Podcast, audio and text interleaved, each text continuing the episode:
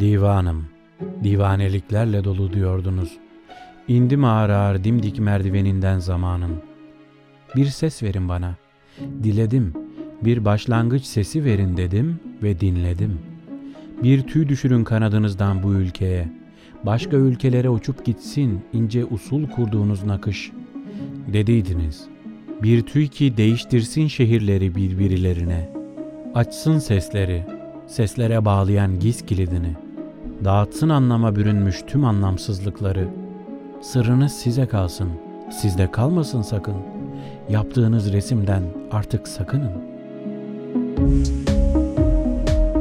Kan kokusu. Demiştiniz yüzünüz yorgun hem dingin. İşte bana verdiğiniz son ses, son anahtar, son korkusuzluk. Söyledim ve hiçbir şey elde edemedim.